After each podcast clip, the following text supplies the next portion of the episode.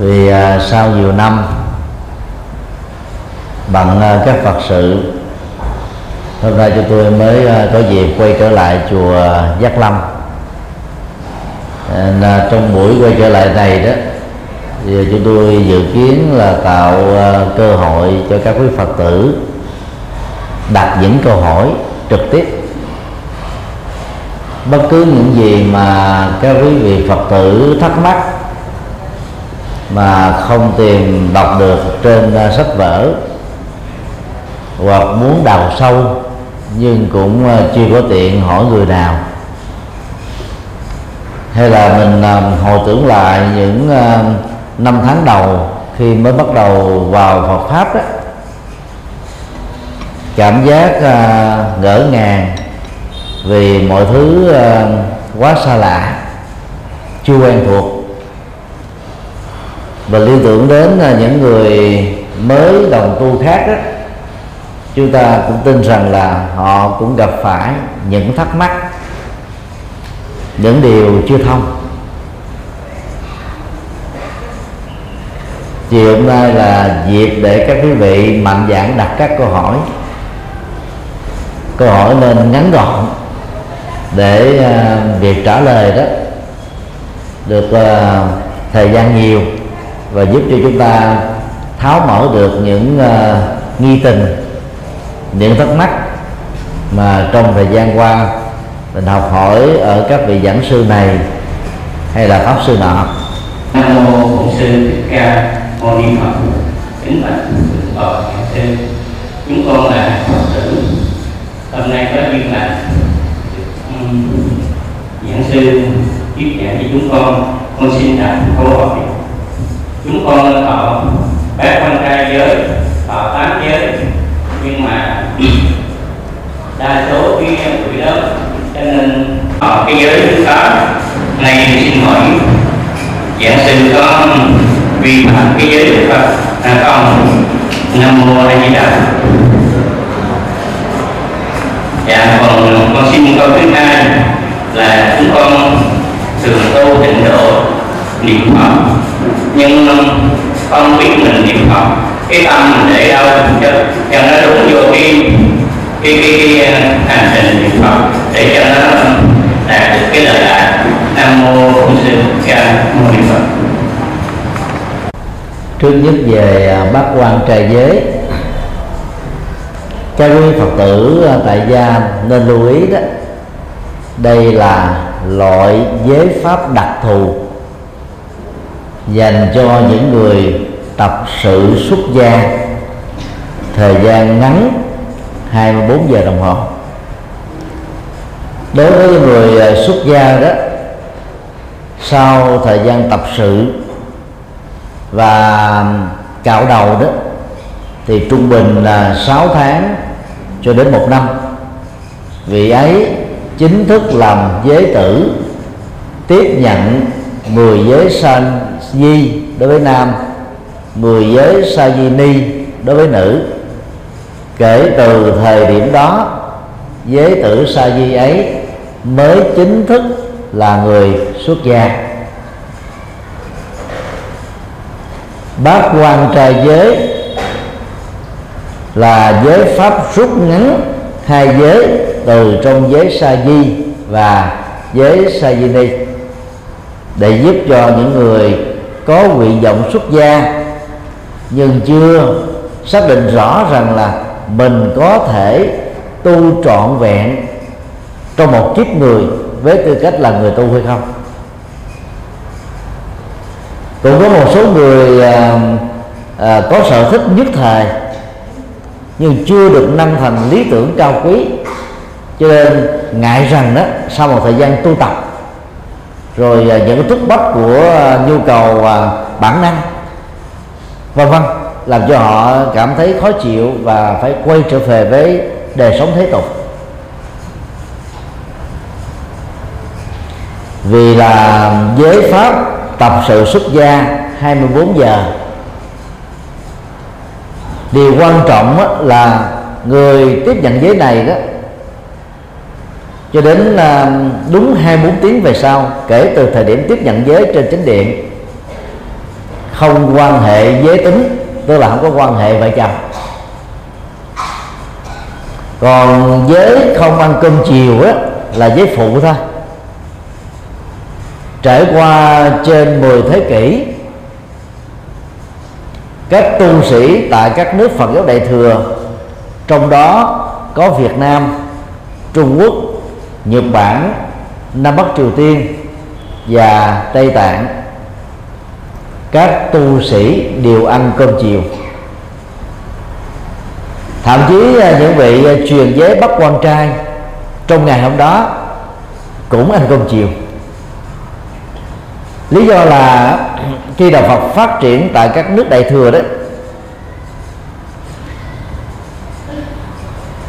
thì cái rào cản lớn nhất tại đây đó là nho giáo.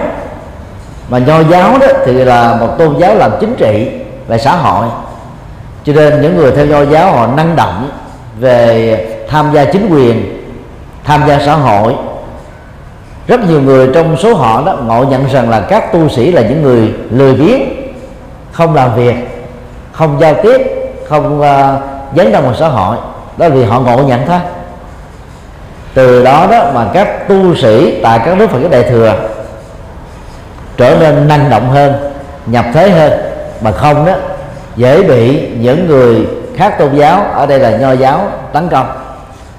Do vì các tu sĩ phải làm nhiều phật sự hơn trong một ngày, trong đó có việc lao động tay chân, tức là vận động à, các cơ bắp. Lượng calorie bị tổn hao rất nhiều trong một ngày, mà nếu giữ nguyên cái giới không ăn cơm chiều á thì dẫn đến tình trạng bị kiệt sức. Đó là chưa nói đến tình trạng phần lớn nhà chùa tại Việt Nam đó có chế độ ẩm thực rất đơn giản. Đôi lúc đó là thiếu chất lượng. Khẩu phần ăn của các tu sĩ tại các chùa cho mỗi một lần ăn á, trung bình là 15 ngàn trên một đầu người thôi rất là thấp. Mà nếu tiêu chiều mà không ăn nữa đó, thì cái lượng chất bổ không đảm bảo. Sau thời gian đó, rơi vào chứng bệnh loãng xương. Và một số chứng bệnh phát sinh từ à, sự loãng xương nữa, bao gồm viêm đa khớp thoái hóa cột sống thoái vị đĩa điểm vân vân. Chính vì thế mà các bậc tổ sư đã trên một thiên niên kỷ cho phép các tu sĩ ăn cơm chiều. Và để việc ăn cơm chiều đó không bị rơi vào cái thói quen hưởng thụ thì tổ sư Trung Quốc và Việt Nam gọi thực phẩm ăn chiều đó là dược thạch. Nó giống như là thuốc để trị cái bệnh à, à, suy nhược cơ thể và giúp cho nhằm giúp cho chúng ta đó có đủ được sức khỏe để theo đuổi các mục đích và lý tưởng xuất gia cao quý. Do đó các phật tử tại gia nếu không giữ được giới này cũng không sao. Vì nó chỉ là một cái là giảm cái cái điều kiện hưởng thụ qua ăn uống thôi. Mà nó đối với người tại gia cũng không phải là quá quan trọng. Còn quan trọng á, ở trong à, tám điều quan trai đó đó là không có trang sức phẩm vốn làm cho người ta dễ à, à, hãnh diện về cái đẹp hoặc là dướng kẹt về cái tôi cái tôi sở hữu. Mà theo đó đó người ta rất là khó tu với tư cách là người xuất gia. Đồng thời cái khó khăn nhất đó, đó là à, không quan hệ giới tính trong 24 giờ. Cho nên các quý phật tử nên nhớ là buổi chiều 5 giờ hoặc 6 giờ tùy chỗ mặc dầu các giới sư đã phương tiện xả giới cho chúng ta. Nhưng thực chất á, giới đó vẫn còn tiếp tục có giá trị cho đến là mười mấy tiếng sau. Ví dụ như à, ta được truyền giới vào lúc 8 giờ sáng của ngày 5 tây tháng 4 2014 thì đúng 8 giờ sáng 6 tây tháng 4 2014 đó mới kết thúc nó phải đúng 24 giờ. Do vậy, theo chúng tôi đó, bác quan trời giới không thích hợp với quảng đại quần chúng phật tử. Bởi vì có rất nhiều người chẳng hề có nguyện vọng xuất gia hay là muốn ờ, xuất gia ngắn hạn, được gọi là xuất gia đoạn kỳ. Hiện nay đó, trên thế giới, các nước Phật giáo Nam Tông bao gồm Miến Điện, Thái Lan, Lào, Campuchia. Xuất gia đoạn kỳ đó đã trở thành truyền thống văn hóa không thể thiếu đối với tất cả các Phật tử nam. Trong một kiếp người các chàng trai các thiếu niên nam ít nhất là à, 3 tháng hoặc một năm hoặc vài năm làm tu sĩ nền văn hóa này tin tưởng rằng đó bằng cách thức như thế, sau khi trở về lại đời sống tại gia đó, làm chồng, làm cha của một gia đình, làm công nhân của một quốc gia, các thành viên đó trở thành là những con người gương mẫu về đạo đức, góp phần làm hạnh phúc và giàu đẹp cho gia đình của họ. Cho nên à, các bậc cha mẹ tại các nước vừa nêu đó, rất ý thức và buộc con em của mình phải trở thành tu sĩ. Nền văn hóa này cũng đã có cái mặc định, tha nam thanh niên nào mà chưa từng làm tu sĩ, đón kỳ tại các chùa, rất khó có thể lấy vợ. Ai có thời gian tập sự xuất gia tại chùa, nhiều chừng nào đó, thì cái cơ hội lấy vợ dễ dàng chừng đó. Vì người ta tin rằng là những người như thế đó sau này làm chồng nó sẽ chuẩn mực hơn, làm người cha có trách nhiệm hơn. Tại miến điện, truyền thống xuất gia đoạn kỳ đó, diễn ra tối thiểu là 3 tháng ăn cư, gồm 90 ngày. Không chỉ bắt buộc đối với người nam, mà còn bắt buộc đối với tất cả người nữ. Hiện nay miến điện có khoảng 60 triệu dân đất của họ đó, lớn gấp hai rưỡi lần Việt Nam.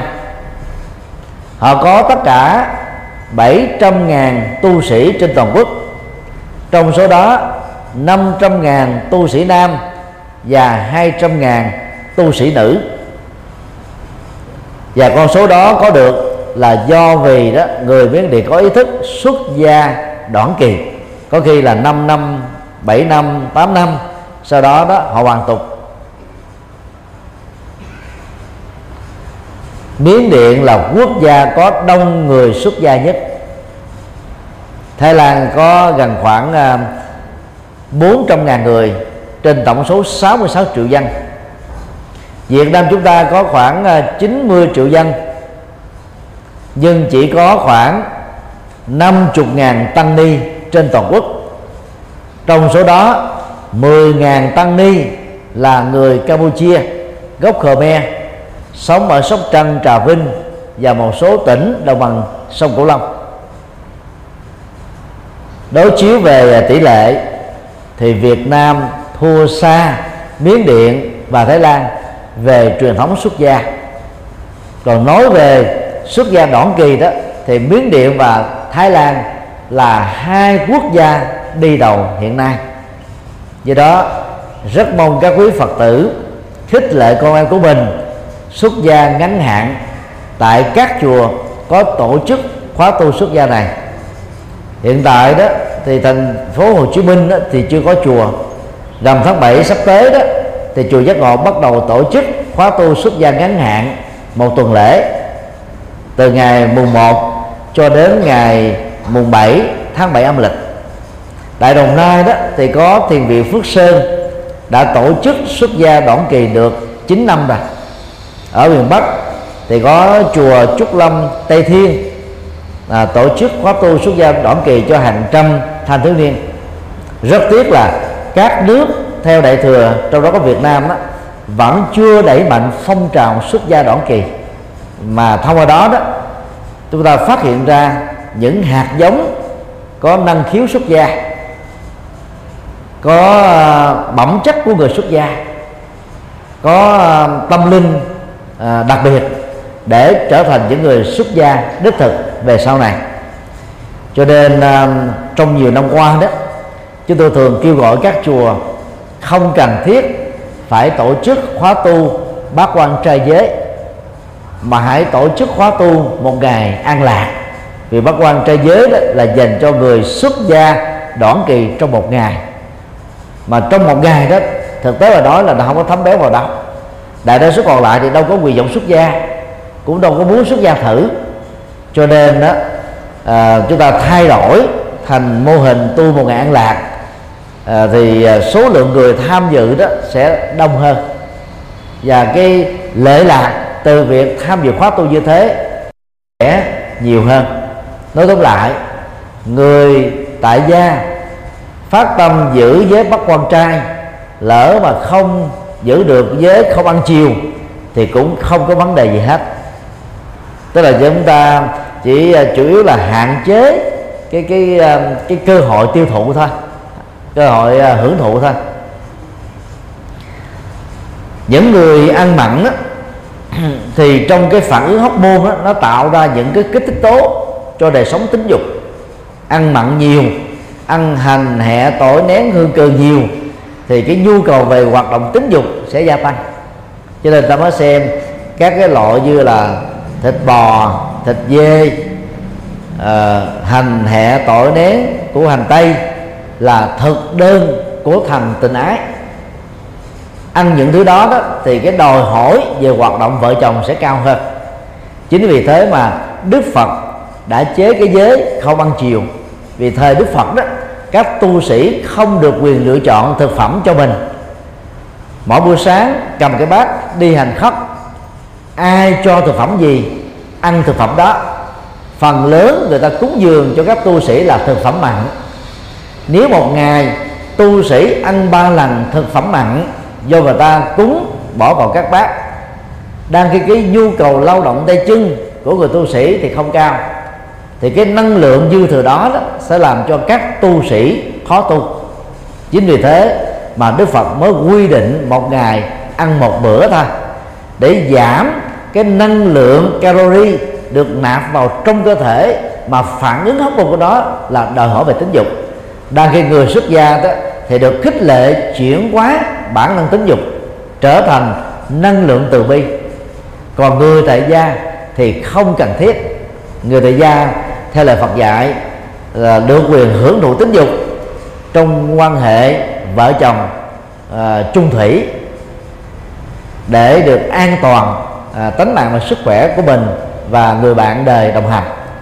Do đó không giữ được với không ăn chiều không sao hết. Vấn đề thứ hai về à, niệm phật. Có ba mục đích của việc niệm phật mà tùy theo sở thích và hạnh nguyện đó, các phật tử tại gia có thể chọn lọc. Thứ nhất, niệm phật để cầu nguyện phước báo đến với bản thân và gia đình mình.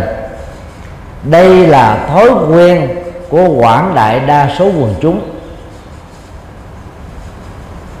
Và thói quen đó đó đã làm cho những người niệm Phật trở thành các Phật tử thuần về tín ngưỡng. Trên thực tế, đang lúc niệm Phật, mà có lời cầu nguyện sang tạp vào đó, thì chánh niệm không thể thực hiện được. Đang khi cốt lõi của niệm Phật là để giúp cho chúng ta trải nghiệm được chánh niệm bây giờ và tại đây, nên các quý phật tử nên đổi thói quen này. Đang lúc niệm phật thì đừng có mong cầu quả phước báo, hạnh phúc, bình an đến với mình và người thân. Khi khóa niệm phật được hoàn tất, thì thường nó có cái phần hồi hướng công đức. Tức là chúng ta mở lòng từ bi ra, hướng tâm về người khác, mong mỏi con người và cả thế giới này được bình an và hạnh hơn. Do đó tâm mình trở nên vô ngã trong sự nguyện cầu. Khi mình mong là tất cả chúng sinh trong đó đã được hàm ý là có bản thân mình rồi, do vậy mình mới thoát ra khỏi cái lợi ích cá nhân và lợi ích nhóm mà trở thành là hướng tâm về lợi ích của tập thể. Nhờ niệm phật như thế, cái giá trị của sự niệm phật sẽ cao hơn. Mục đích hai niệm phật để sám hối nghiệp trước các tội lỗi do chúng ta cố tình gây tạo hay lỡ tạo trong quá khứ có thể là nhiều có thể ít. Người niệm phật đó, theo mục đích này nghĩ rằng là bằng sự niệm phật chân thành đức phật nghe được lời nguyện cầu của chúng ta nghe được sự phát nguyện của chúng ta và chứng minh cho lòng thành muốn thay đổi nghiệp chướng của bản thân. Và những người có niềm tin như thế, mỗi khi niệm phật hoặc tại điện phật hoặc tại tư gia, lòng của họ trỗi dậy cái niềm tôn kính tam bảo rất cao. Và họ cam kết với chính họ rằng là kể từ hôm nay trở đi, con sẽ không tái phạm những điều đã lỡ tạo trái với luật pháp, ngược với các quy định dân sự trên thực tế, để chuyển nghiệp thì chúng ta cũng không cần phải lại phật hay là niệm phật.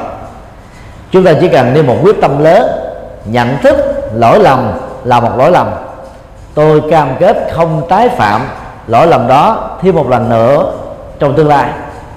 Sau đó, chúng ta bắt đầu thực hiện các nghiệp thiện, có cái cái chức năng đối lập lại với nghiệp ác trước đây. Để từ đó đó nhân quả thiện ở hiện tại lỗi trừ nhân quả xấu trong quá khứ.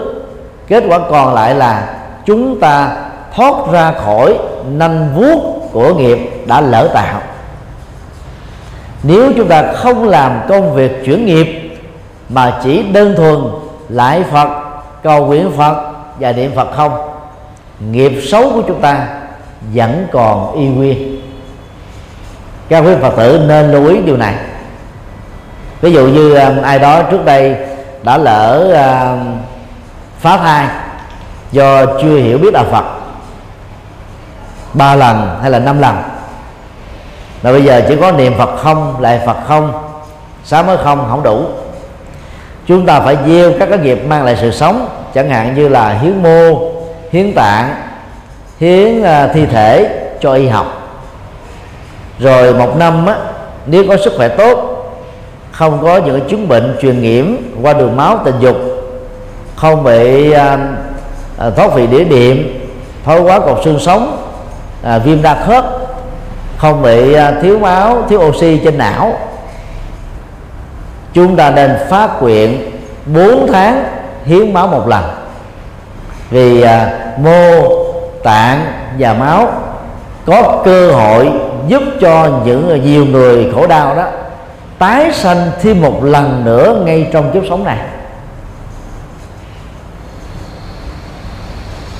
Đồng thời chúng ta nên tình nguyện à, à, hành động bảo vệ hòa bình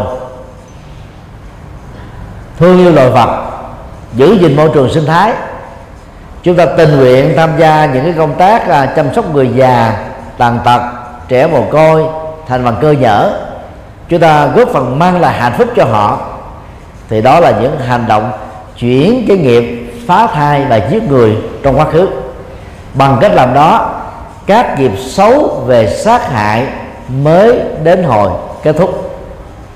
Các phật tử cũng nên tránh, không nên đặt hàng, mua chim cá rùa. Nói chung là các loài thủy tộc để phóng sanh và nhằm hồi hướng cho tuổi thọ hay là chuyển cái nghiệp sát sanh của mình trong quá khứ, cái đó không bù trừ lẫn nhau được. Hiện nay chỉ còn một vài nước trên hành tinh này còn phóng sanh thôi. Không bắt là đại phóng sanh. Cái quý tử mà đặt hàng đó, thì suối người ta bắt. Người đặt hàng số lượng nhiều, người ta phải dân bắt để cung ứng cho cái nhu cầu phóng sanh của mình. Do đó hãy lấy những số tiền đó làm các việc nghĩa thiện một cách cụ thể thì giá trị nhân bản và đạo đức sẽ rất là cao. Cho nên khi niệm phật để cầu nguyện cho nghiệp trước được tiêu trừ chúng ta phải nhớ là gieo trồng các à, hành động thiện đối lập bằng không đó không có kết quả. Mục đích qua niệm phật để đạt được chánh niệm bây giờ và tại đây để niệm phật được như thế đó thì chúng ta phối hợp với hơi thở ngồi thẳng lưng trong tư thế thoải mái. Mắt đó, nhìn trên sống mũi khoảng chừng 4 cm thuật ngữ Phật gọi là đặt niệm trước mặt. Buông hết tất cả mọi chuyện đang xảy ra xung quanh bao gồm chuyện gia đình chuyện công sở chuyện nợ nần chuyện buôn bán chuyện uh, vợ chồng chuyện con cái chuyện người thân buông tất tần tật mọi thứ. Trong vòng ba chục phút ngồi niệm phật, chúng ta phải để tâm của mình trở nên buông xả và thanh tịnh. Tức là nó không có bị dướng dính bất cứ một cái gì hết. Tâm của chúng ta trở nên trên không hóa, không có sự dính, không có sự rê, không có sự bám víu. Thì sau ba chục phút thực tập như vậy đó, chúng ta trở thành con người mới tươi mát hơn, thư thái nhẹ nhàng, hạnh phúc, bình an. Vì nhờ đó mà chúng ta giải phóng được các căng thẳng trên não qua cảm xúc, thái độ và nhận thức. Cho nên khi niệm, nhớ à, thở bốn thì, hít một hơi thở thật là dài. Niệm nam mô a di đà phật hay là nam mô thích ca mâu ni phật, nam mô quan thế bồ tát, niệm bất kỳ một danh hiệu nào đều có giá trị giống như nhau và sau khi hít một hơi thở, dừng lại khoảng 3 giây để cho khí sập sạch đó nó được vận hành ở trong cơ thể. Sau đó thở ra một hơi thở thật dài, nhẹ nhàng, thư thái và tống trượt khí ra bên ngoài. Giữ 3 giây, rồi bắt đầu tiếp tục hít vào một hơi thật là sâu. Niệm phật như thế được gọi là niệm phật chánh niệm. Và cái kết quả của niệm phật này đó là đạt được nhất tâm và bất loạn. Còn những người mới bắt đầu niệm phật đó, thì luôn luôn để lòng tham chi phối để ước nguyện chi phối. Cho nên tâm họ không được an cái đó vẫn được xem là tiếp tục sống trong vọng niệm. Cái tiêu chí để chúng ta đón biết là mình còn vọng niệm hay không đó thì xem là đang lúc mình ngồi tĩnh tọa và niệm phật ta có nói nhẩm trong tâm hay không? Nói một mình đó chứ là tự đối thoại tự nghĩ ra cái câu chuyện tự uh, tiếp xúc với người A người B C trong trí não thôi. Rồi chúng ta tự lý luận rồi chúng ta đóng vai cái người kia phản biện lại. Tình trạng nói nhẩm trong tâm đó làm cho chúng ta đánh mất chánh niệm. Và như vậy niệm phật nửa tiếng một tiếng hay vài ngày vẫn không có kết quả bình an ở tâm. Cho nên phải buông xả hết mọi ý niệm đang khi niệm phật. Sau khi kết thúc thời niệm phật xong rồi đó, chúng ta quay trở về lại với đời sống thường nhật của mình. Lúc đó đó, tinh thần chúng ta sảng khoái tươi mát hơn, ta làm được nhiều việc hơn. Có nhiều vấn đề đó, bế tắc, không tìm ra manh mối. Nhưng sau khi tĩnh tâm niệm phật đó, chúng ta nhìn thấy vấn đề đó rõ mồn một thôi. Nên tập niệm phật với động cơ và mục đích vừa nêu. Xin đi câu hỏi khác.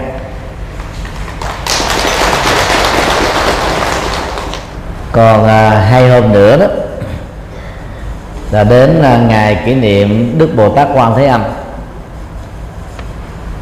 Thì xin à, lưu tâm các quý phật tử về à, câu chuyện quan thị kính.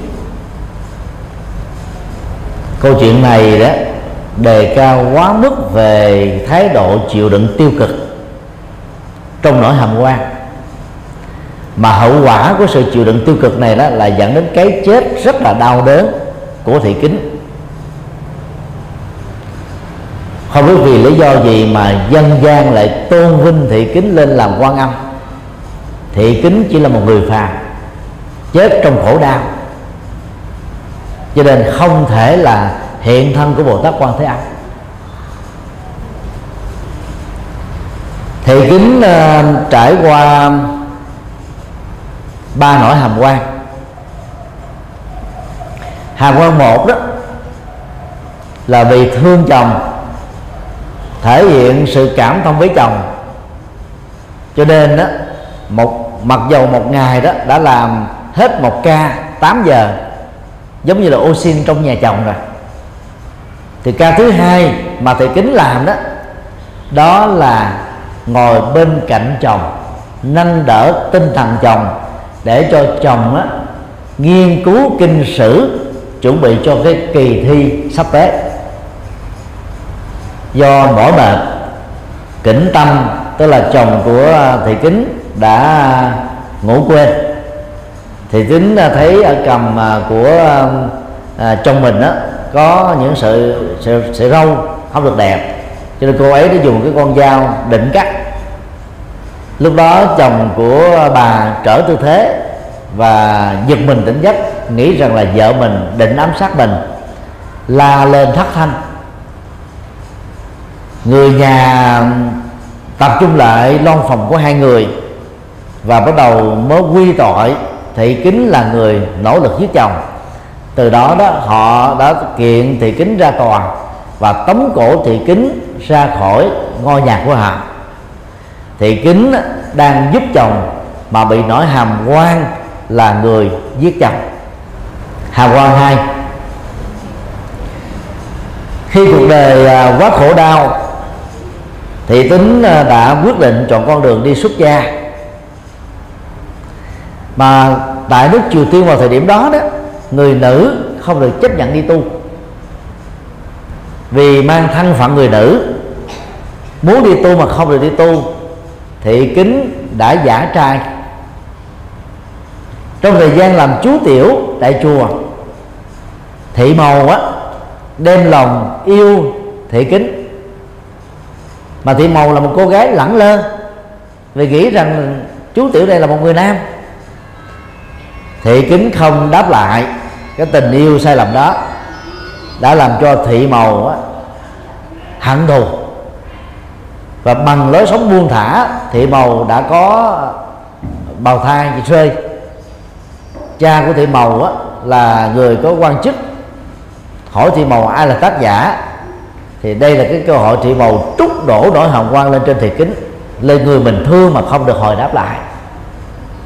Vì là quan, cho nên đó kéo đến chùa, sĩ vả thầy trụ trì, sĩ vả thị kính và buộc thị kính phải đền tội. Tòa án đã phán xử, đánh thị kính vài chục hèo, bầm tím cả thân thể. Mặc dầu thị kính chẳng có hề có liên hệ gì đến cái à, bào thai chữa quan đó hà quan ba. Vì bị mang tiếng là người phạm trai phá giới, thị kính đã không còn cơ hội được ở chùa. Phải ra bên ngoài ở. Nhưng vì có tình thương, bà vẫn mặc nhiên nhận đứa con rơi của thị màu với một chàng người cha khác làm con của mình mỗi ngày đi khắc thực có được bao nhiêu thì kính đều nhường cho con cái cậu đó ăn. Còn à, thị kính thì không có cơ hội để dùng. Từ đó dẫn đến cái cơ thể suy kiệt sức khỏe nghiêm trọng. Người dân đó người ta rất ghét thị kính vì nghĩ rằng đây là người phá trai phạm giới cho nên họ không phát tâm cúng dường. Bằng lối sống khổ cực và bị tẩy chay như thế cuối cùng thị kính đã bị bệnh nặng và qua đời. Trước khi qua đời thị kính đã lễ để lại một lá thơ tự tình ghi rõ cái cuộc đời quá khứ của mình. Và khi bà ấy chết thầy uh, sư phụ á, mới phát hiện ra lá thơ. Đọc ra lá thơ thì mới thấy là rõ ràng thị kính bị đà hàm quan đến ba lần mới minh quan cho thị kính và khi người ta à, khám nghiệm tử thi thì phát hiện rằng à, thị kính chỉ là một người nữ chứ chẳng phải là một người nam. Từ đó đó các nỗi hàm quan của tự kính kết thúc. Câu chuyện này là đứng từ góc độ tâm lý học Phật giáo đó là một thái độ chịu đựng rất tiêu cực. Và đạo Phật không bao giờ khích lệ các cái chịu đựng tiêu cực này trong kinh trường bộ Đức Phật có dạy, mỗi khi có một nỗi hàm quan, chúng ta phải tự đánh giá lại mình, xem mình có phải là tác giả hay không. Nếu thật sự chúng ta hoàn toàn không có dính líu gì với cái vụ gán ghép hay vu cáo đó, thì cái trách nhiệm của chúng ta theo Đức Phật là phải minh xác, phải thanh minh rằng tôi không phải là tác giả của điều này, và điều này không có liên hệ gì đến tôi. Vấn đề còn lại là xã hội và cộng đồng có tin vấn, cái cái điều chúng ta thanh minh hay không là chuyện khác. Còn trách nhiệm của chúng ta là nạn nhân trong câu chuyện, chúng ta phải nói rõ là mình không có. Chưa bao giờ ở một đoạn kinh nào Đức Phật kêu gọi quan ức không cần biện bạch, như cái kiểu kêu gọi của Trung Quốc.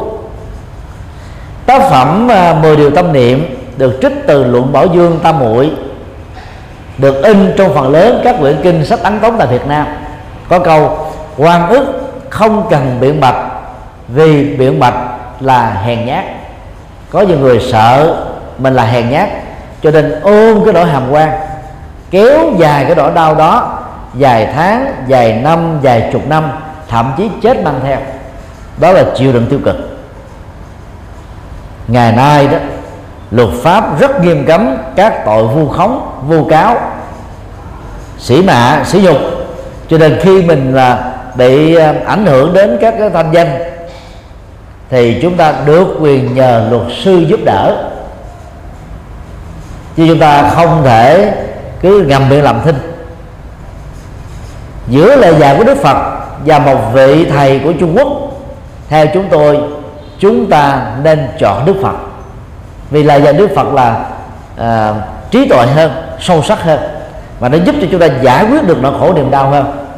Trong câu chuyện của thị kính lẽ ra thị kính chỉ cần à, chứng minh cho một số phật tử nữ biết à, tôi là một người nữ tôi đang là sư cô nhưng mà vì lý do hoàn cảnh không cho phép cho nên tôi phải giải trai chứ tôi chẳng hề phá giới thì chỉ cần ờ, một cái động tác nhỏ như thế là có thể chứng minh mình vô tội được rồi. Cần gì phải chịu đựng tiêu cực bị đánh bị phạt bị đuổi ra khỏi chùa bị cô lập bị nói xấu bị dèm pha đến độ phải chết trong nỗi khổ và niềm đau. Có nhiều uh, sự uh, uh, thanh minh đó chỉ mất phải mất khoảng vài chục phút hoặc là vài tiếng. Mọi việc trắng đen rõ ràng. Còn giờ mình đè nén ở trong đầu mình á thứ nhất, chúng ta có mặc cảm với người đã buông lời vu cáo hay là buông thông tin sai lầm. Chúng ta có thành kiến với người đó. Chúng ta ôm cái mối đau khổ, sầu bi, u não về bản tâm mình. Hoàn toàn không có lợi. Đó là một sự thiếu thông minh thôi. Cho nên, chúng ta không nên quảng bá câu chuyện quan âm thị kính vì cái đó chẳng có hành động nào là của quan âm ở trong đây. Đức bồ tát quan thế âm trong phẩm phổ môn thuộc kinh pháp hoa đó là biểu tượng của lòng từ bi. Đồng thời đó, ngài còn là biểu tượng của hạnh lắng nghe nghe một cách sâu sắc, nghe không phê phán, nghe để hiểu thấu đáo được tâm can của người khác, để từ đó tìm kiếm các giải pháp thích hợp để giúp cho các nạn nhân á, vượt qua được nỗi khổ niềm đau. Ngoài ra bồ tát quan thế âm á, còn là người ban niềm vui không sợ hãi. Mà cái đó, đó theo đức phật đó phải là trí tuệ. Đức bồ tát quan thế âm à, vận dụng trí tuệ để giúp cho quần chúng không còn sợ hãi mê tín dị đoan không còn sợ hãi các cái phong tục tập quán, không có chân lý.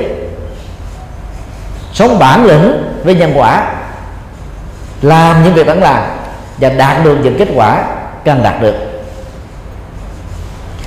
Bồ Tát Quan Thế Âm còn là người à, sử dụng nhiều phương tiện để nhập thế độ sinh một cách rất năng động và thành công.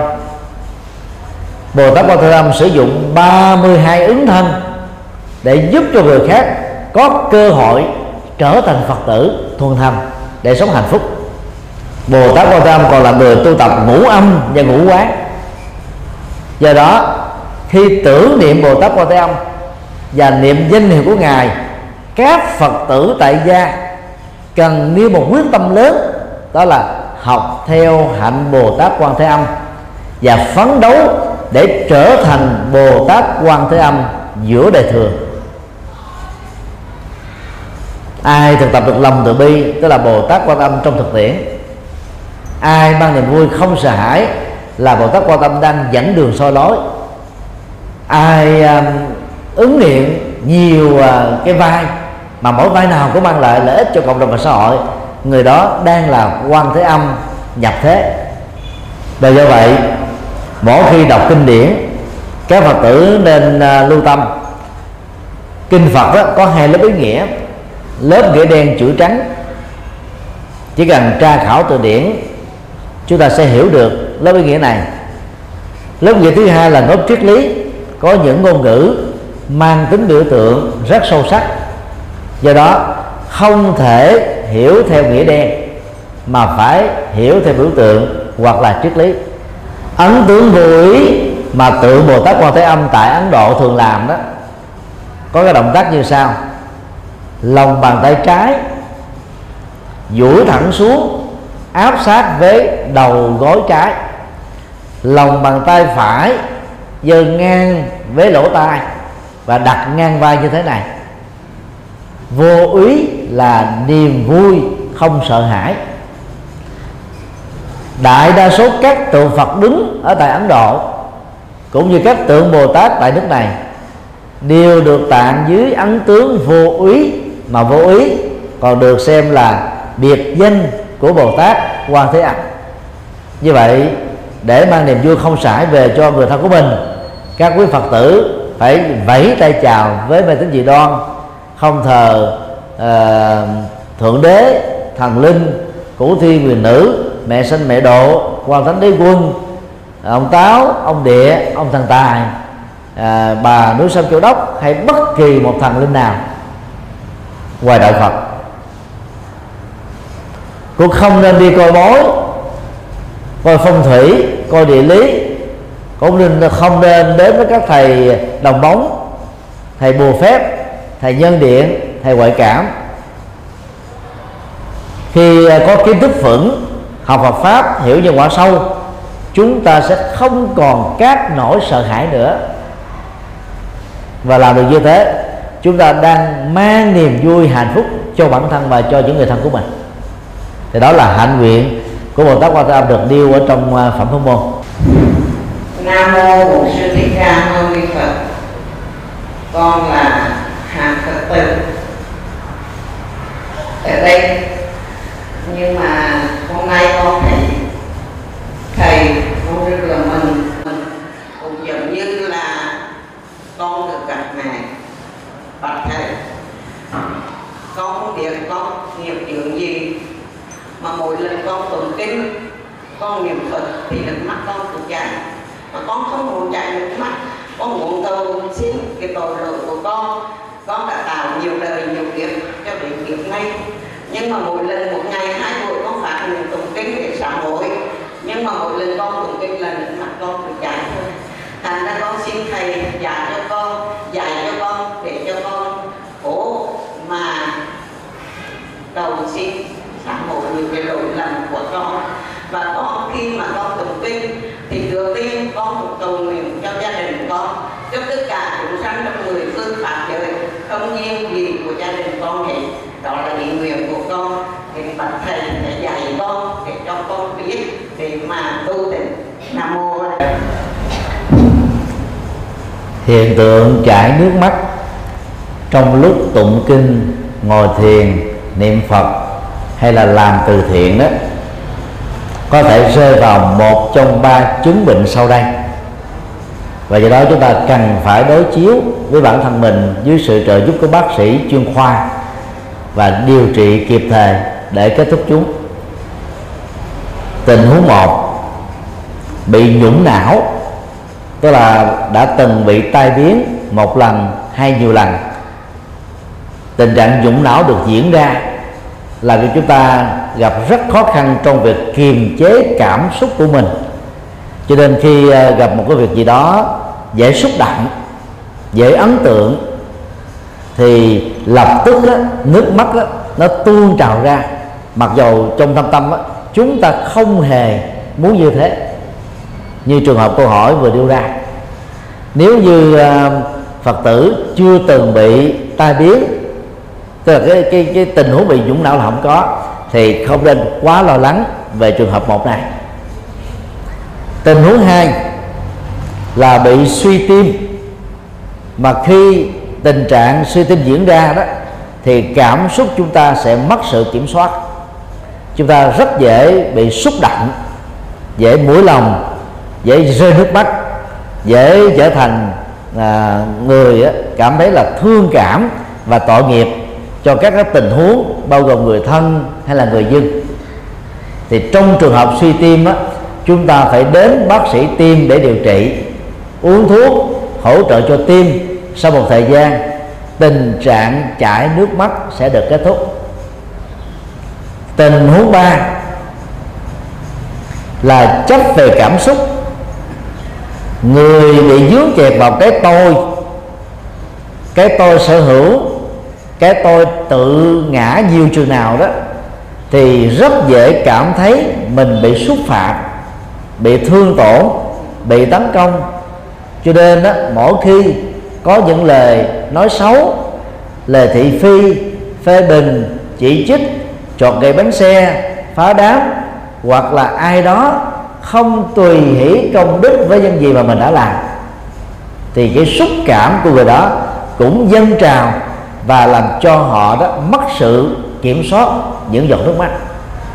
Chúng ta hãy tự đối chiếu lại xem là mình có bị dướng vào một trong ba tình huống đó hay không, và tình huống nào cũng cần đến điều trị y khoa.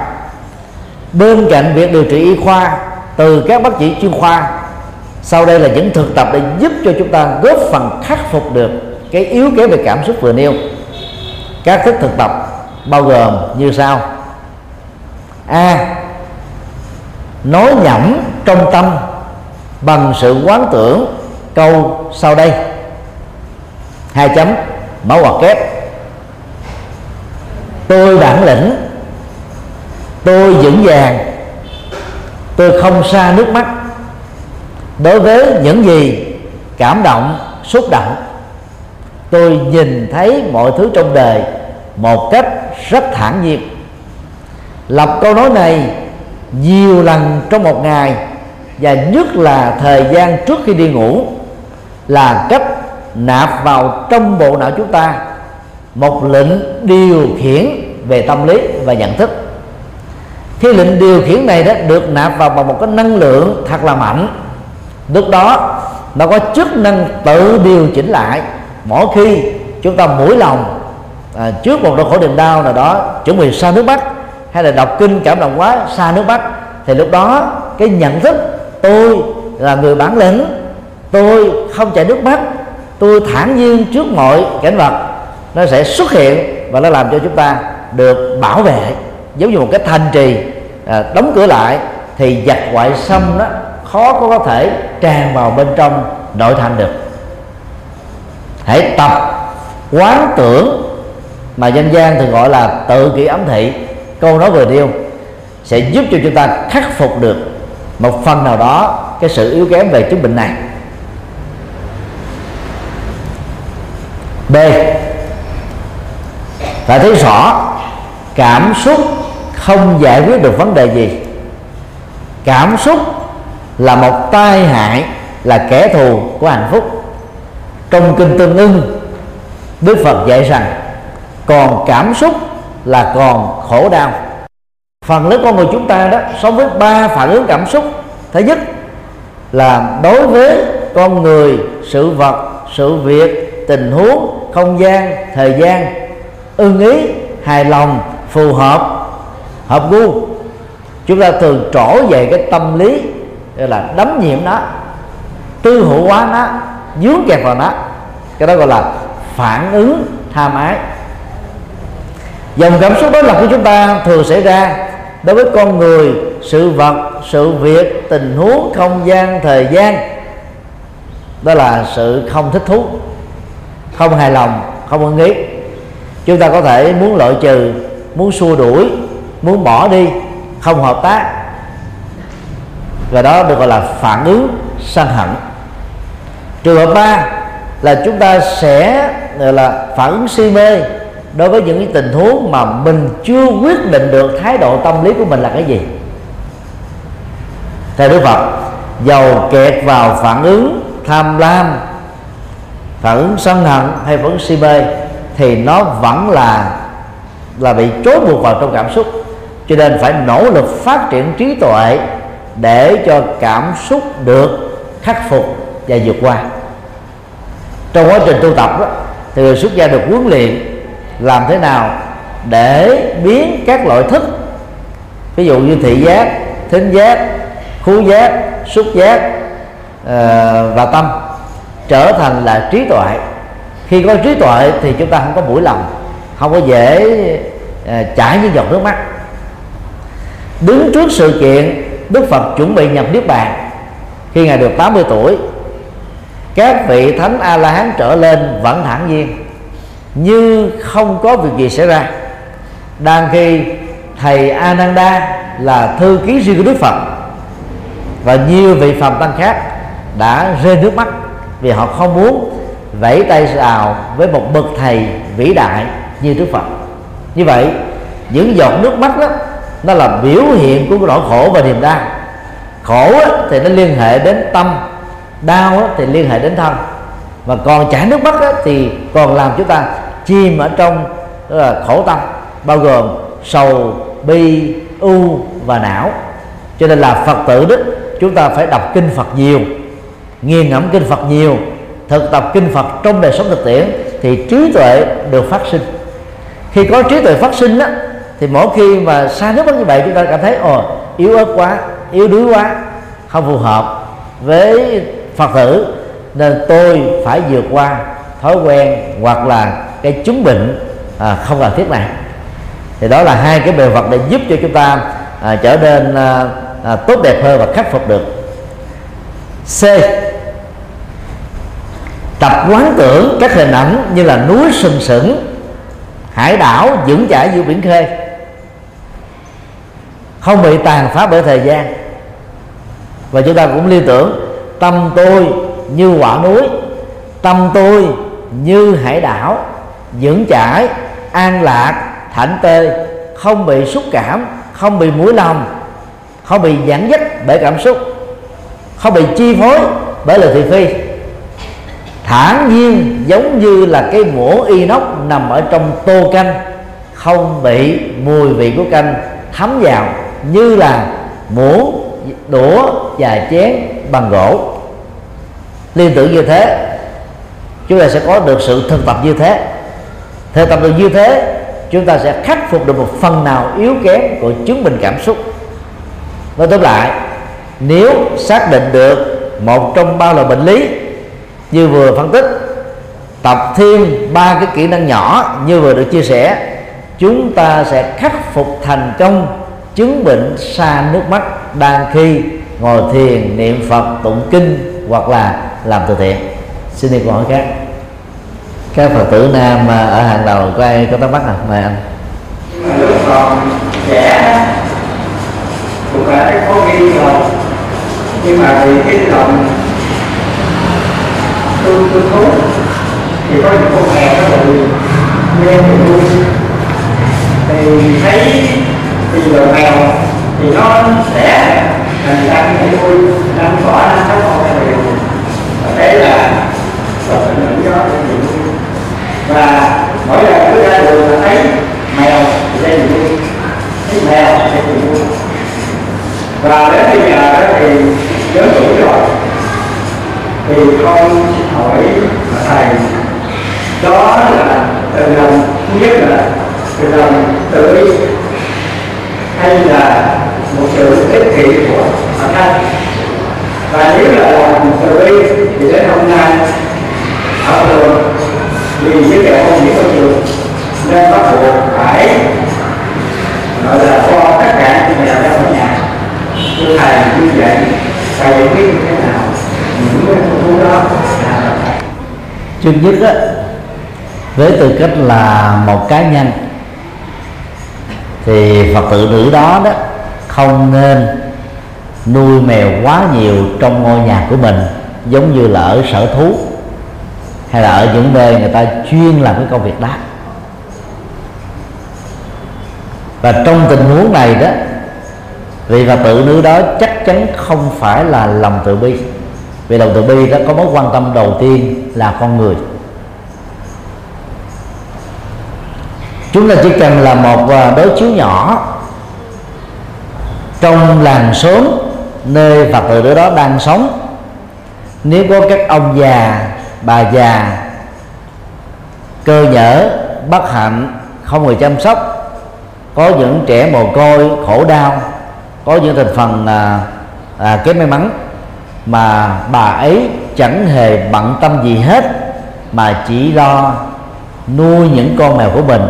Chúng ta có thể xác định một trăm phần trăm đó là sự mũi lòng đối với loài mèo, chứ không thể được đánh đồng với lòng từ bi.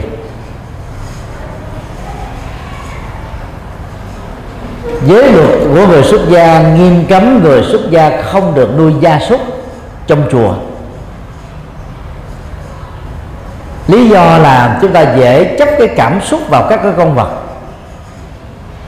Về tâm lý học đó, thì có rất nhiều người khi à, bị à, những người đồng loại lừa đảo hoặc là trả ơn bằng báo oán, tự động có cái thành kiến và mặc cảm đối với con người.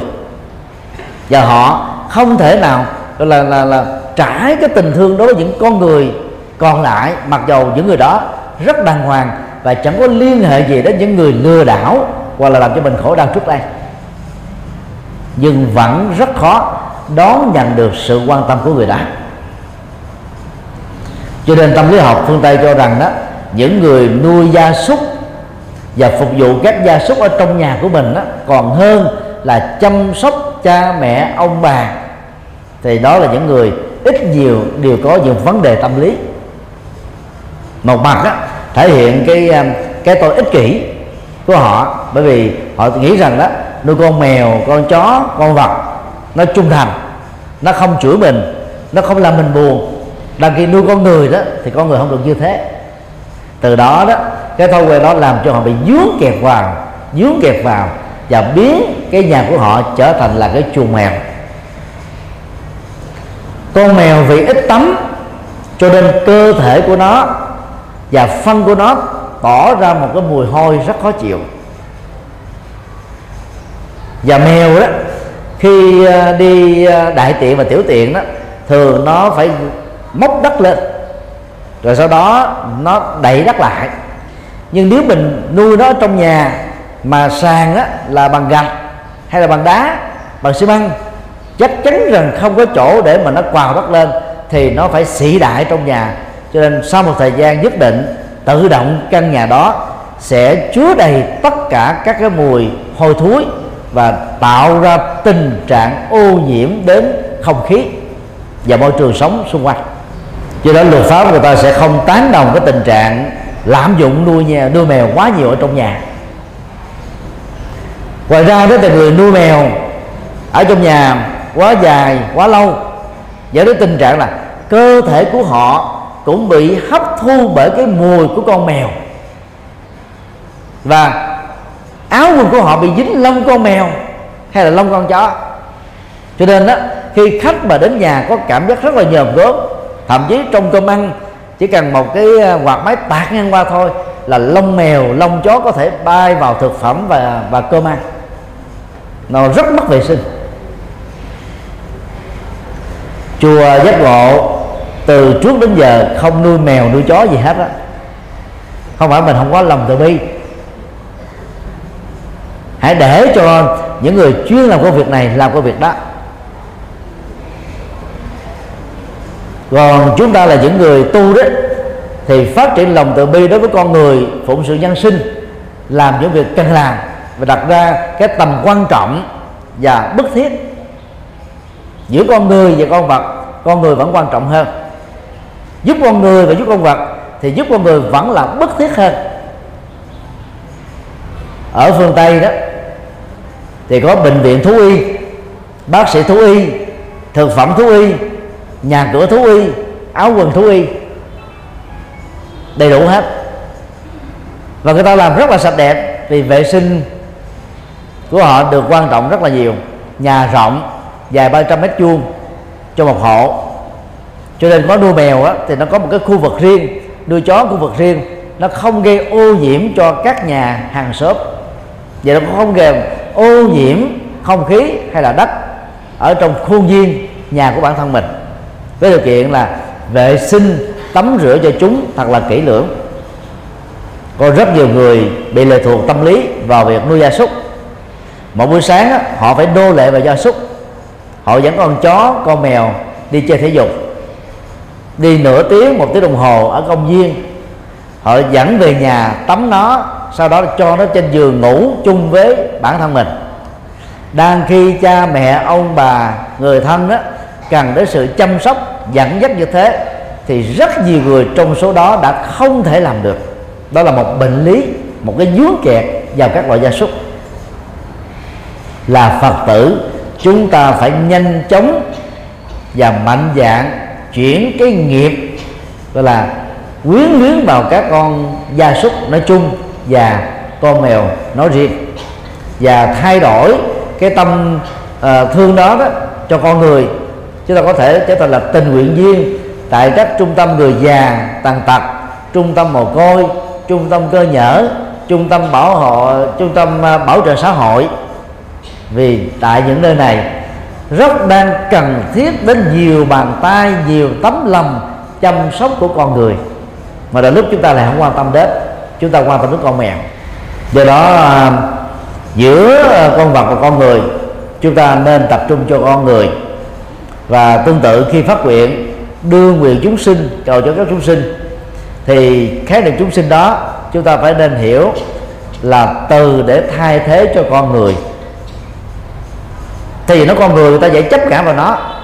Cho nên nó là chúng sinh, tức là do nhiều nhân viên yếu tố hình thành nên mà có, bao gồm tinh cha, chướng mẹ, rồi vật thực hoàn cảnh nuôi nấng mà hình thành ra cái thân thể này. Chứ chúng sanh ở đây không phải là tất cả à, loài động vật và loài hữu vô tình. Về sau này người ta mới nhân rộng cái khái niệm chúng sanh như thế. Còn lúc đầu á à, thay vì dùng là con người thì đạo Phật dùng là chúng sinh. Đó là một từ triết học để nói về cái tính cách tổ hợp tính cách điều kiện tính cách tương tác nương vào nhiều yếu tố mà hình thành nên cái cơ thể này. Về sau này đó thì Trung Quốc với phát triển thêm là chúng sinh hữu tình bao gồm con người và các con vật. Chúng sinh vô tình bao gồm đó, cỏ cây hoa lá trời mây non nước. Và phát triển lòng từ bi đó chủ yếu là đối với con người kế đến là con vật. Mà từ bi của con vật có nghĩa là chúng ta ăn chay trường bảo hộ cái quyền được sống bình đẳng của chúng đối với chúng ta. Còn đối với môi trường đó thì mình đó là không góp phần tạo ra hâm nóng toàn cầu không làm à, các cái ngành công nghiệp mà nó phóng thích vào trong một khối quyển này quá nhiều khí carbonic. Nếu không dừng lại sự hâm nóng toàn cầu thì địa cầu chúng ta bị rơi vào tình trạng yếu thọ do chính con người tạo ra. Nên để tóm lại đang lúc thực tập lòng từ bi trong kinh đó, nhất là kinh từ bi đức phật dạy rất rõ. Trước nhất là quán và truyền cái năng lượng từ bi từ trái tim và khối óc của chúng ta đến với những ân nhân bao gồm cha mẹ ông bà và những người mang lại hạnh phúc niềm vui cho bản thân mình kế đến là truyền cái năng lượng từ bi đó đối với bạn bè người thân. Tiếp theo đó là truyền năng lượng từ bi đó đối với người dân. Thứ tư đó, là truyền năng lượng từ bi đối với kẻ thù và những người ác cảm với mình. Thứ năm á, là truyền lòng từ bi đối với loài vật. Thứ sáu á, là chuyên lòng từ bi đối với môi trường sinh thái. Như vậy con vật đứng ở vị trí thứ sáu trong cái biểu quan tâm mang tính, tức là chủ yếu và thứ yếu. Nếu chúng ta trong một thời gian của kiếp người không có quá nhiều điều để mà đi chăm sóc tha nhân, thì chúng ta nên chọn một số đối tượng nào đó để chăm sóc. Có người thích chăm sóc người già, có người thích chăm sóc trẻ em. Là giữa chăm sóc người với chăm sóc loài vật, thì chăm sóc con người vẫn có phước báo hơn, vẫn có giá trị hơn không xin đi hỏi các con có câu hỏi là khi một tử tu hành à, trong chính á, thì trong cái lúc mà chung được cái ban hộ niệm mà hộ niệm thì có thể nói là được cả bản sanh nhưng mà một con người mà trong cái cuộc sống đời thường họ làm những việc ác nhưng mà khi cái được ban hộ niệm mà hộ niệm nói họ bản, vãng sanh thì à, là một người mắc phạm thì làm sao mà biết được cái việc pháp có vãng sanh ờ, thầy xin thầy giảng đó là một câu lỗi à, thú vị. Trong kinh A Di Đà, Đức Phật có liệt ra năm tiêu chí để được giảng sanh Tây phương. Những người tu theo tịnh độ tông phải nhớ thuộc lào năm tiêu chí này. Tiêu chí một, căn lành lớn, được định nghĩa là chuyển hóa sạch sành sanh, tham ái, tức là tính dục, sân hận, si mê và chấp thủ tiêu chí hai, công đức lớn, tức là phải tham gia các hoạt động từ thiện thiện sự và phật sự ở quy mô lớn. Chứ không phải là làm tàn tàn, làm qua lo, làm à, lấy có mà đủ. Tiêu chí ba, tạo nhân duyên tốt lớn, tức là lập đạo tràng, khuyến khích mọi người đến chùa tu tạo điều kiện thuận lợi, dẫn dắt, hướng dẫn cho những người chưa biết đạo trở thành phật tử. Người mê tín trở thành chánh tín, người chánh tín trở thành chân nhân, người chân nhân trở thành tiệm cận thánh nhân, người tiệm cận thánh nhân thì trở thành thánh nhân. Tiêu chí 4 quán pháp âm. Khi nghe gió thổi, mây bay, suối chảy, thông reo, kinh di đà dạy chúng ta hãy xem nó như là tứ diệu đế bát chánh đạo, bảy bồ đề phần. Theo kiểu bóng sử dụng các dữ liệu của ta bà làm chánh nhân để xây dựng tịnh độ hiện tiền. Chứ không có chán ta bà này, từ bỏ của ta bà này. Và tiêu chí năm, niệm phật nhất tâm bất loạn. Phần lớn các pháp sư tịnh độ tông, trung quốc, đài loan và việt nam bỏ bốn yếu tố đầu của đức phật, chỉ truyền bá yếu tố thứ năm, cho nên cái đó đã tạo thành không tưởng và hư tưởng để dẫn sanh tây phương đó thì có hai câu thơ tóm tắt như thế này. Ái bất nhiễm bất sanh ta bà, niệm bất thiết, bất sinh tịnh độ. Khi mà mình còn không còn bị ái nhiễm bởi tình yêu và tính dục, thì chúng ta đã kết thúc sinh tử, không còn bị luân hồi. Cho nên không tái sanh ở trên cõi ta bà, tức hành tinh mà chúng ta đang sống đây. Điều đó đức phật đã nói hàng trăm lần trong các bài kinh bali. Và trong kinh a di đà cũng nói rất rõ, chư thượng thiện nhân, câu hội nhất xứ là chỗ khác đó, thì đó là a bệ bạc trí. Chư thượng thiện đó là phải chứng từ sơ quả a la hán trở lên. A bệ bạc trí là bất thối chuyển, và bất thối chuyển về tâm linh đó, tức là hạng a na hàm. A-la-hàm á, là tam quả a la hán đã chuyển hóa được tham ái sân hận si mê chấp thủ à, thân kiến tà kiến kiến thủ với cấm ờ, với cấm thủ và tà kiến nói chung. Do đó việc mà một phật tử nào đó tiếp nhận được sự trợ giúp của ban hộ niệm không vì thế mà vãng sanh tây phương được. Có thể thông tin này làm cho các phật tử bị sốc vì chúng ta đã đọc quá nhiều sách. Trong đó có tu sĩ viết cư sĩ viết. Điều nói rằng là chỉ cần có ban hộ niệm thành kính tụng hộ niệm cho mình vài chục ngày vài ngày trước khi chết 8 tiếng sau khi uh, tắt hơi thở rồi mấy ngày sau khi qua đời là chúng ta chỉ cần có những thoại tướng là bản sanh được. Đó là nói theo niềm tin chứ không phải nói theo Phật học nói về Phật học thì phải dựa vào kinh A Di Đà trên thực tế đó, nếu các quý Phật tử mà đạt được cái tiêu chí một thôi, là đã trở thành thánh rồi. Hết tham ái, hết sân hận, hết si mê, hết chấp thủ. Căn lệnh lớn là rất khó. Một triệu tu sĩ, không biết có được nhiều người chưa? Chứ đừng nói là phật tử tại gia đang còn đời sống vợ chồng. Nhiều pháp sư tịnh độ, ngại không nói vấn đề này cho nên làm cho các phật tử cứ mê giảng sang tây phương mà điều kiện để thực hiện thì không không chịu làm.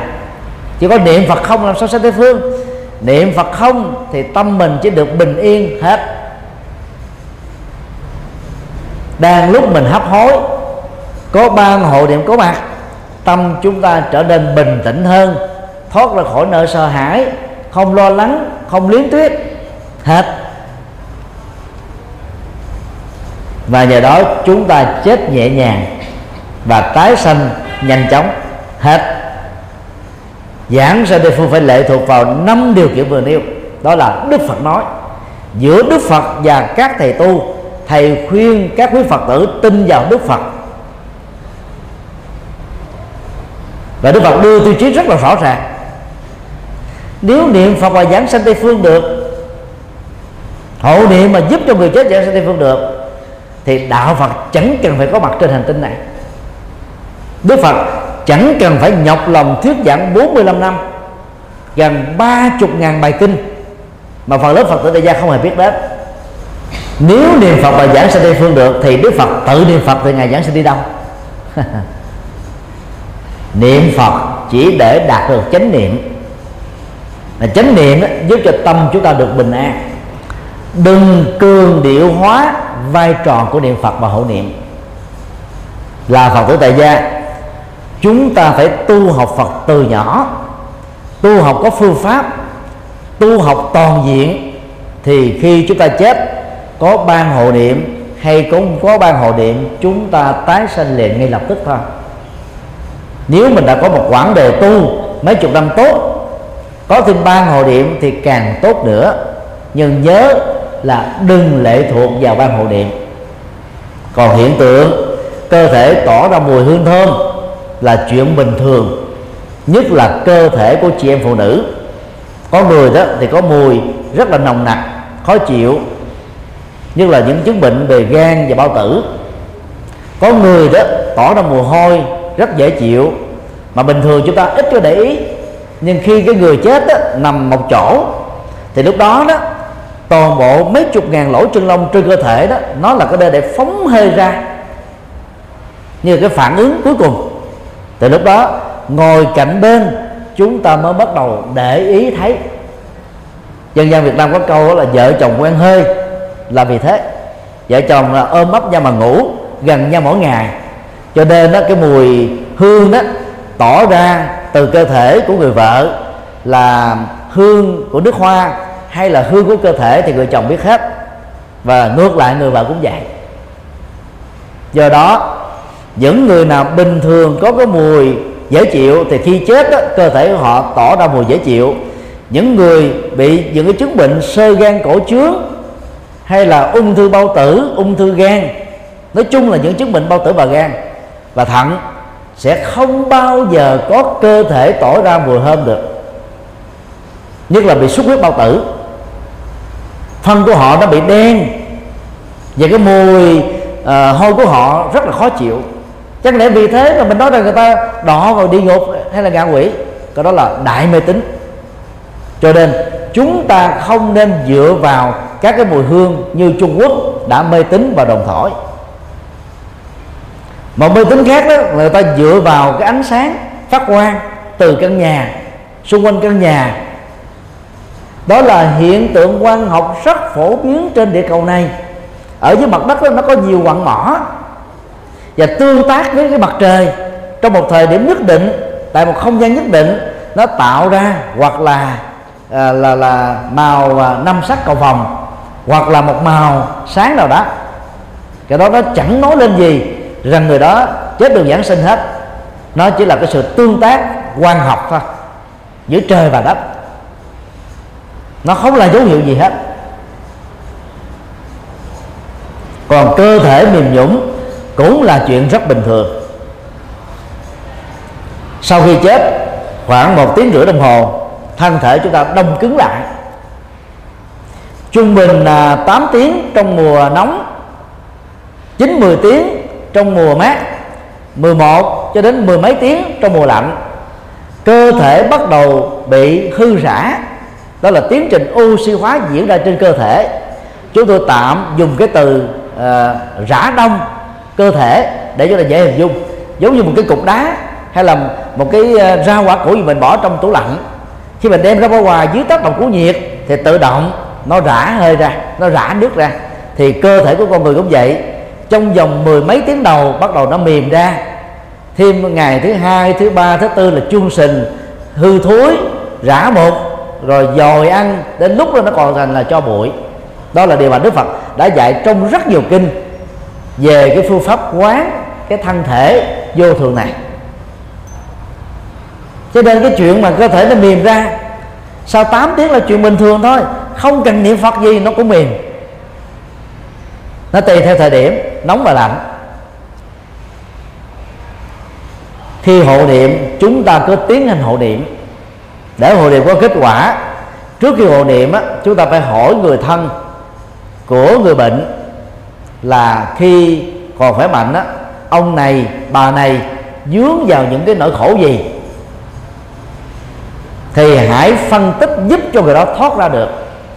Ông ấy bà ấy có sợ chết có sợ vẫy tay chào với cuộc đời hay không?